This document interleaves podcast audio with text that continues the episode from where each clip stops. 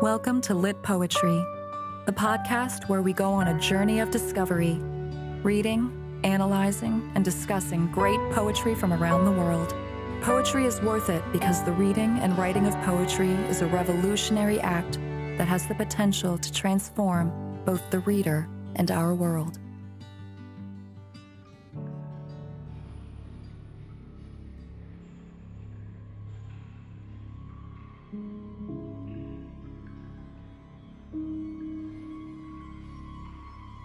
Kubla Khan, Kubla Khan, Kubla Khan. His very name should be enough to send shivers down your spine and feelings of impending doom. Down the corridors of history, you can still hear the sounds of his approaching army and his fearful horsemen charging into battle. Listen carefully, and you may still be able to hear the clash of swords or the screams of the fallen.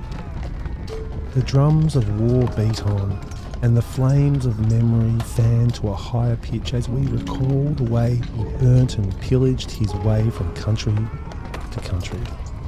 Kubla Khan, the man, the general, the tyrant, but then also the cultured man of mystery. Mixed in with all his violence are also the sounds of birds singing in the lush garden grounds of his palace the decadent noises of frivolity being made by his guests feasting on exotic foods in his dining hall, or perhaps even the soft, effervescent sounds of music and giggles drifting out from under the crack in his bedroom door at night. Just who was this historical enigma? Well, unfortunately, even though we're about to listen to a poem written about him, I'm not sure that's a question we'll truly be able to answer here on this podcast. After all, this poem was actually the work of a Eurocentric 19th century Romantic poet who liked to write his verse after long sessions spent with an opium pipe. But hey, that doesn't mean the poem's not great. It is, but it's just not history. May I present you with the rather enchanting poem, but historically embellished Kubla Khan by Samuel Taylor Coleridge, read to you by Robert Sean Leonard.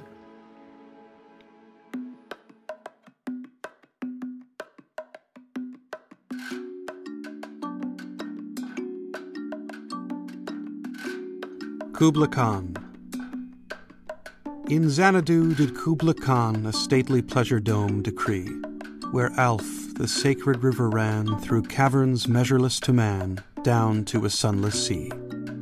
So twice five miles of fertile ground with walls and towers were girdled round. And here were gardens bright with sinuous rills, where blossomed many an incense bearing tree. And here were forests, ancient as the hills, enfolding sunny spots of greenery. But oh, that deep romantic chasm which slanted down the green hill athwart a cedarn cover. A savage place, as holy and enchanted as ere beneath the waning moon was haunted by woman wailing for her demon lover. And from this chasm, with ceaseless turmoil seething as if this earth in fast, thick pants were breathing, a mighty fountain momently was forced, amid whose swift, half intermitted burst huge fragments vaulted like rebounding hail, or chaffy grain beneath the thresher's flail. And mid these dancing rocks at once and ever, it flung up momently the sacred river. Five miles meandering with a mazy motion, through wood and dale the sacred river ran, then reached the caverns measureless to man, and sank in tumult to a lifeless ocean and mid this tumult, Kubla heard from far ancestral voices prophesying war. The shadow of the dome of pleasure floated midway on the waves, where was heard the mingled measure from the fountain in the caves. It was a miracle of rare device, a sunny pleasure dome with caves of ice. A damsel with a dulcimer in a vision once I saw it was an Abyssinian maid, and on her dulcimer she played, singing of Mount Abora. Could I revive within me her symphony and song, to such a deep delight twould win me that with music loud and long I would build that dome in air, that sunny dome, those caves of ice. And all who heard should see them there, and all should cry, Beware, beware. his flashing eyes, his floating hair. Weave a circle round him thrice, and close your eyes with holy dread. For he on honeydew hath fed, and drunk the milk of paradise.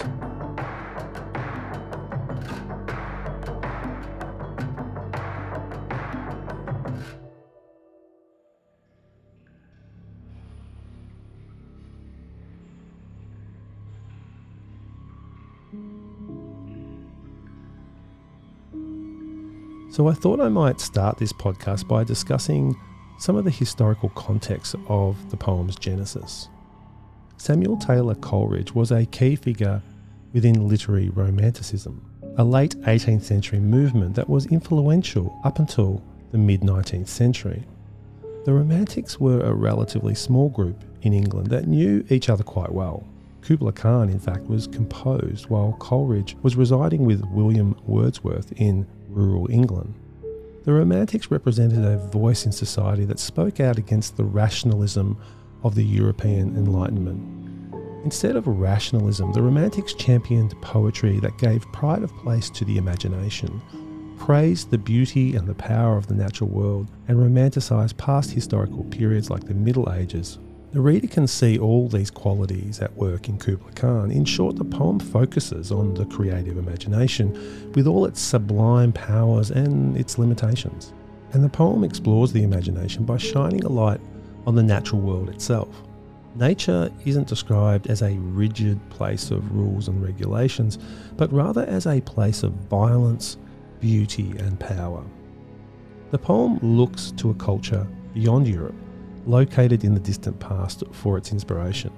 Coleridge relied for his information about Kubla Khan on several narratives by early travellers from Europe to the Far East, like Marco Polo and Samuel Purchas.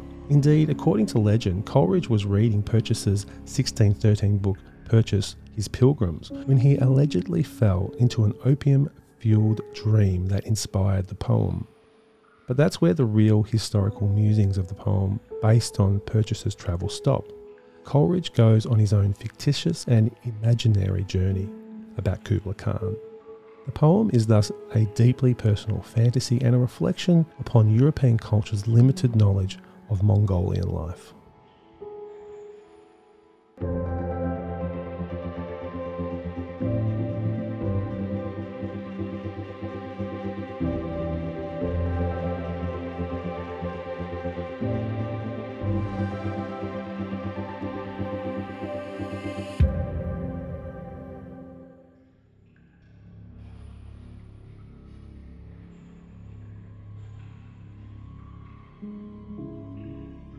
So, I want to focus in this next section of the podcast on the theme of pleasure and violence within the poem. Kubla Khan starts by declaring that it is a poem about pleasure. It begins to describe the Mongol leader's summer palace, along with all its sumptuous and exotic pleasures. Yet the poem quickly changes pace Instead of describing exotic buildings and brilliant clothing, for instance, it focuses mainly on the river that flows through the gardens of the palace. Further to this, instead of describing that river in a gentle, beautiful way, it often describes the river's violent movements. Through these vivid descriptions, Coleridge argues that pleasure and beauty are neither simple nor uncomplicated. Instead, the poem illustrates how pleasure and beauty often comes out of the conflict between these opposing forces, and that they always contain some degree of violence and ugliness. The gardens of Kubla Khan's pleasure dome might encompass twice five miles of fertile ground, and gardens bright with sinuous rills, but the speaker moves quickly beyond these pleasant places, devoting only six rather formulaic lines to describing them. In contrast, the speaker's energy in the poem quickly changes within the poem's middle stanza, where the speaker starts to carefully describe what happens to those sinuous rills or small streams when they flow outward from the beautiful gardens. The waters transform into a turbulent river, which has cut a deep gorge into the earth, its geysers throwing up massive boulders. The scene changes into a description of a savage place, as holy and enchanted as ere beneath the waning womb was haunted by a woman wailing for her demon lover. This stands in stark contrast to the formerly joyous sunny gardens, which have turned into a haunted, uncivilized place. The disturbing description intensifies as the river continues its journey. The river enters mysterious caves where its rushing sounds like ancestral voices prophesying war. From the bright gardens where it runs in little rills, the river quickly becomes a powerful and violent force, both holy and terrifying. Given the early descriptions, it would be easy to argue that Kubla Khan's pleasure must lie in the beautiful gardens at the start of the river's course, but Khan himself sees it otherwise. Kubla Khan's true palace is not in the gardens bright, which are written about, where the river is peaceful. Instead, in lines 31 to 34, the reader learns that the shadow of the dome of Khan's palace hangs midway over the river, so that Khan can hear the mingled measure from the fountain and the caves. That is, Khan does not want to hear only beauty or only violence, he wants both. And the pleasure he takes from his palace presumably comes from his appreciation of the fraught interaction between the two. In other words, pleasure, the poem claims, does not exclude violence. Rather, it comes from the tension between beauty and chaos. It demands and includes both.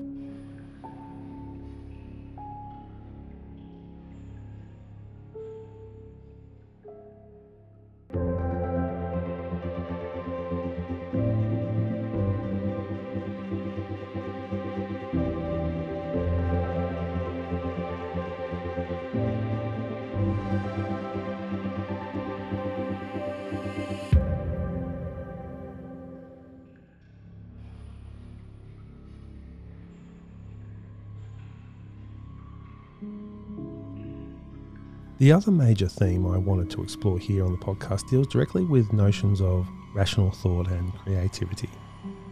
Though the poem describes Kubla Khan's palace and its gardens in detail, the speaker of the poem points out that these physical features are not necessarily literal. Indeed, the poem's mystic, dreamlike, opium fueled tone seems to ask the reader to treat the speaker's descriptions as allegory for creativity and the human mind.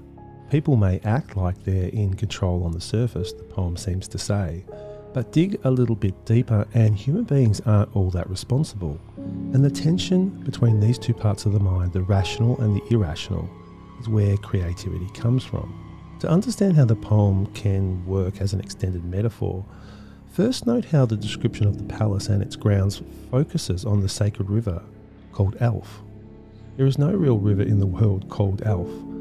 Coleridge invented it for the poem, but the name sounds a lot like the Greek name for the first letter of the alphabet, Alpha. This is an important letter in Christian theology. In the book of Revelation, God is described as the Alpha and the Omega, the first and the last, the source of all things and their end. In this sense, the river's name hints that it is symbolically aligned with God's creative power, which is both the model for and the source of human beings' creativity. The speaker then describes the river's course in detail. Along the way, the speaker offers a few hints that the river is not just a symbol of human creativity, it also provides a map of the human mind showing where that creativity actually comes from. The river begins close to Khan's gardens, which is important because at the time the poem was written, gardens often served as symbols of reason. They represented people's power to organise, dominate, and control nature. In this sense, the river begins with rationality, the reasonable parts of the human mind. The river ends, however, in icy caverns, measureless to man, where ancestral voices prophesy war. This seems like an image of the subconscious, which is violent, uncontrollable, and unknowable to the rational mind. Between the two elements erupts a mighty fountain, which could serve as an image of the meeting point between the rational and the irrational parts of the human mind. The results of their meeting are spectacular and strikingly human. In describing the fountain, the speaker personifies the river, making its bursts sound like fast, thick pants and heavy breaths or an exhausted or passionate person. Furthermore, the fountain throws shards of rock into the air, which the speaker describes as dancing.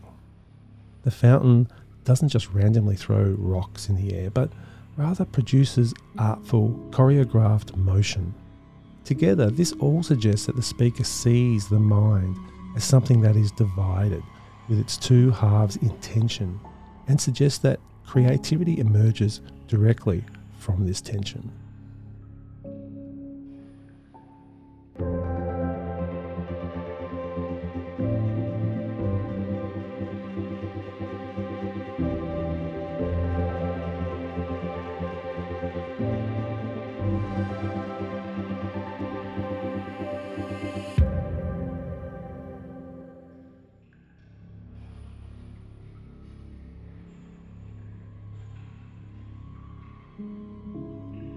So, on a side note, I just want to say a few quick things about the poem's form before finishing up our discussion.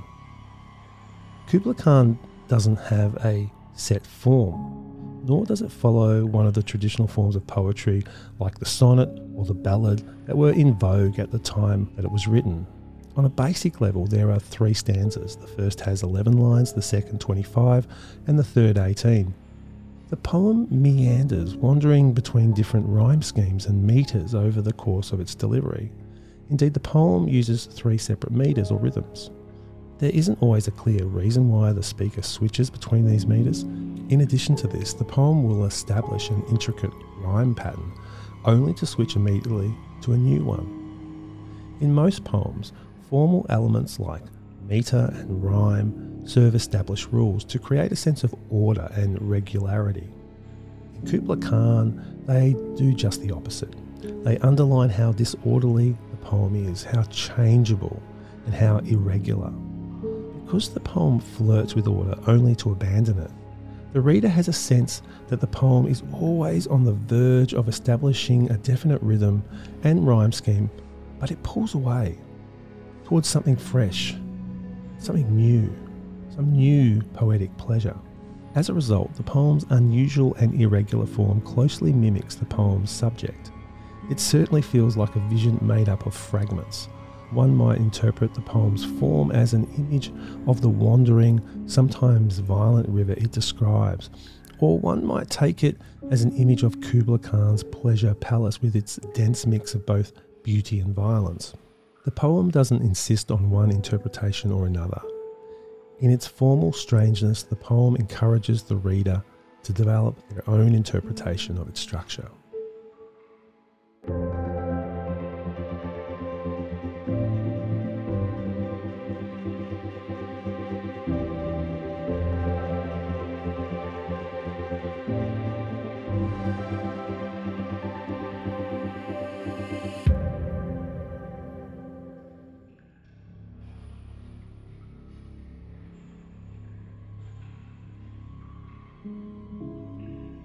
Kubla Khan is a beautiful poem that contains all the elements typically found in romantic poems from this period, from Orientalism and an interest in the past to the images of a utopia, pleasure dome versus reality, and the unusual contrasts of details.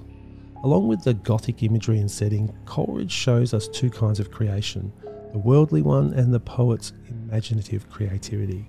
Where the mighty ruler described in the poem fails, Coleridge the poet can succeed where reality is transcended and transformed through the tools of the imagination. It is interesting to note here that Coleridge actually said that the poem, in its current published state, was only actually an unfinished fragment of what should have been a much larger piece of work that he wanted to complete. In other words, he had a larger original vision for this poem, far more epic in scope. Despite this fact, the poem remains fantastic, and this fact should become a lesson to all those artists and creators out there. Sometimes it is impossible for things to always come out the way you originally envisioned them in your head. This common experience can be an important part of the creative process. People should embrace it instead of struggling to make something exactly as they originally intended. They should allow art to evolve into what it wants to be. Great art is often fluid. Sometimes art has a mind of its own, and artists sometimes need to get out of the way and let a piece become what it in itself wants to be. Indeed, this approach can be a liberating and rather more dignified approach to the act of creation.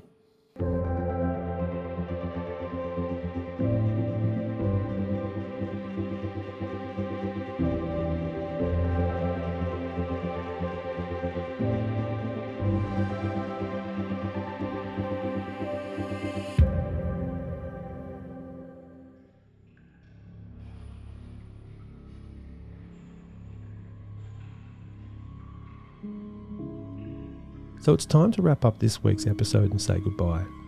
I love the epic nature of this poem and I hope you love it too. The fact that I was able to find such a perfect piece of music to support it was rather miraculous in its own right. The muse certainly seemed to be with me when I found it. Next week, we'll be venturing even further back in time with Ode on a Grecian Urn by John Keats. So make sure you tune in for our next episode. Feel free to leave a comment in the comments section below. And if you're interested in more of our work, you can check it out at our website, www.litpoetry.com. Until next week, I'll see you later.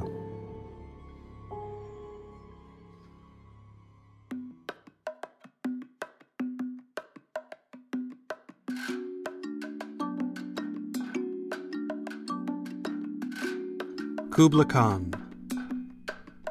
In Xanadu did Kubla Khan a stately pleasure dome decree, where Alph, the sacred river, ran through caverns measureless to man, down to a sunless sea. So twice five miles of fertile ground, with walls and towers, were girdled round. And here were gardens bright with sinuous rills, where blossomed many an incense bearing tree. And here were forests, ancient as the hills, enfolding sunny spots of greenery. But oh, that deep romantic chasm which slanted down the green hill athwart a cedarn cover. A savage place, as holy and enchanted as ere beneath the waning moon was haunted by woman wailing for her demon lover. And from this chasm, with ceaseless turmoil seething, as if this earth in fast, thick pants were breathing, a mighty fountain momently was forced, amid whose swift, half intermitted burst, huge fragments vaulted like rebounding hail, or chaffy grain beneath the thresher's flail. And mid these dancing rocks, at once and ever, it flung up momently the sacred river. Five miles, meandering with a mazy motion, through wood and dale the sacred river ran, then reached the caverns measureless to man, and sank in tumult to a lifeless ocean and mid this tumult, Kubla heard from far ancestral voices prophesying war. The shadow of the dome of pleasure floated midway on the waves, where was heard the mingled measure from the fountain in the caves. It was a miracle of rare device, a sunny pleasure dome with caves of ice. A damsel with a dulcimer in a vision once I saw. It was an Abyssinian maid, and on her dulcimer she played, singing of Mount Abora. Could I revive within me her symphony and song, to such a deep delight would win me that with music loud and long I would build that dome in air, that sunny dome, those caves of ice. And all who heard should see them there, and all should cry, Beware, beware. His flashing eyes, his floating hair, Weave a circle round him thrice, and close your eyes with holy dread, for he on honeydew hath fed, and drunk the milk of paradise.